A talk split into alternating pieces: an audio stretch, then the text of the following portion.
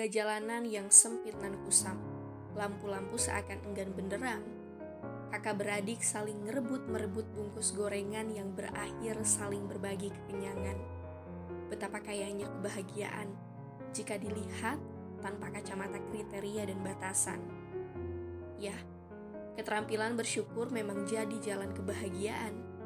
Bagaimana cara mengubah sesuatu yang tak bernilai jadi hal yang mengagumkan? Aku salut pada mereka yang setiap harinya terus bisa menciptakan senyum kehangatan pada apa-apa yang mungkin tidak menyimpan banyak arti di mata lainnya. Aku pikir cara manusia menyimpulkan karunia itu berbeda-beda. Ada yang langsung cepat tanggap, ada yang berhenti sejenak baru menyadarinya, ada juga yang bahkan tak peka sama sekali, hingga melewatkan apa-apa yang tadinya harus disyukuri.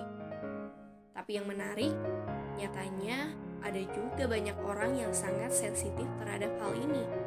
Jiwanya kuat karena iman, hatinya kokoh bagai tameng pelindung di medan perang. Rasanya dilatih untuk bisa sensitif pada keadaan, di mana yang dilihatnya pasti berakhir pada syukur yang tak terukur.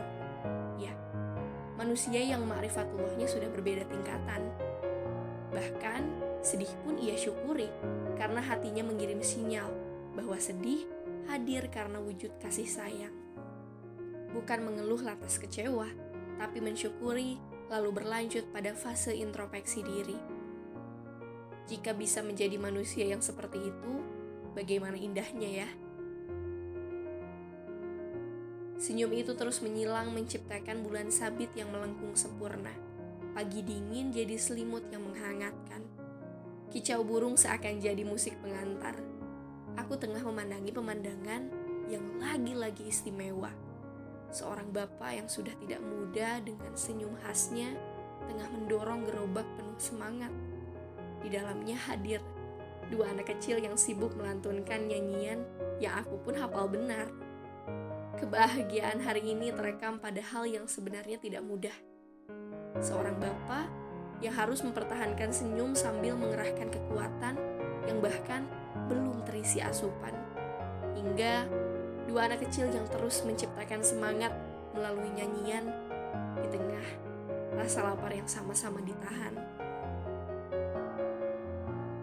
Betapa malunya, betapa sering keluh dan peluh keluar dari mulutku setiap harinya.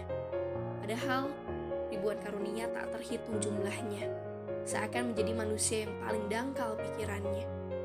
Ternyata, yang dibutuhkan kita seorang hamba yang tak berdaya apa-apa tanpa kasihnya bukan hanya soal bahagia, tapi bagaimana agar setiap harinya bisa melatih keterampilan bersyukur yang jadi jalan kebahagiaan sejati.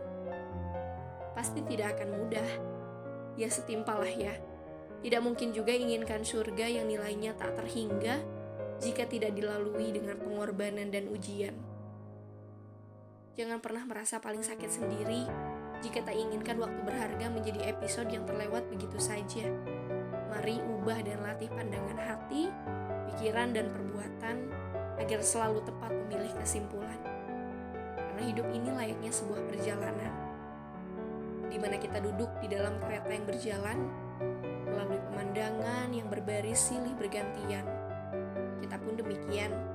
Waktu yang terus berputar menciptakan kisah yang akan berlalu dengan cepat, berganti setiap harinya. Jika kita salah menerka, maka episode itu hanya akan terlewat begitu saja tanpa meninggalkan kesan berharga. Tidak mau sia-sia kan? Maka mari sama-sama belajar untuk jadi manusia peka yang tak pernah berhenti bersyukur untuk gapai jalan kebahagiaan yang tak akan pernah luntur. Dariku, untukku, juga untuk kamu.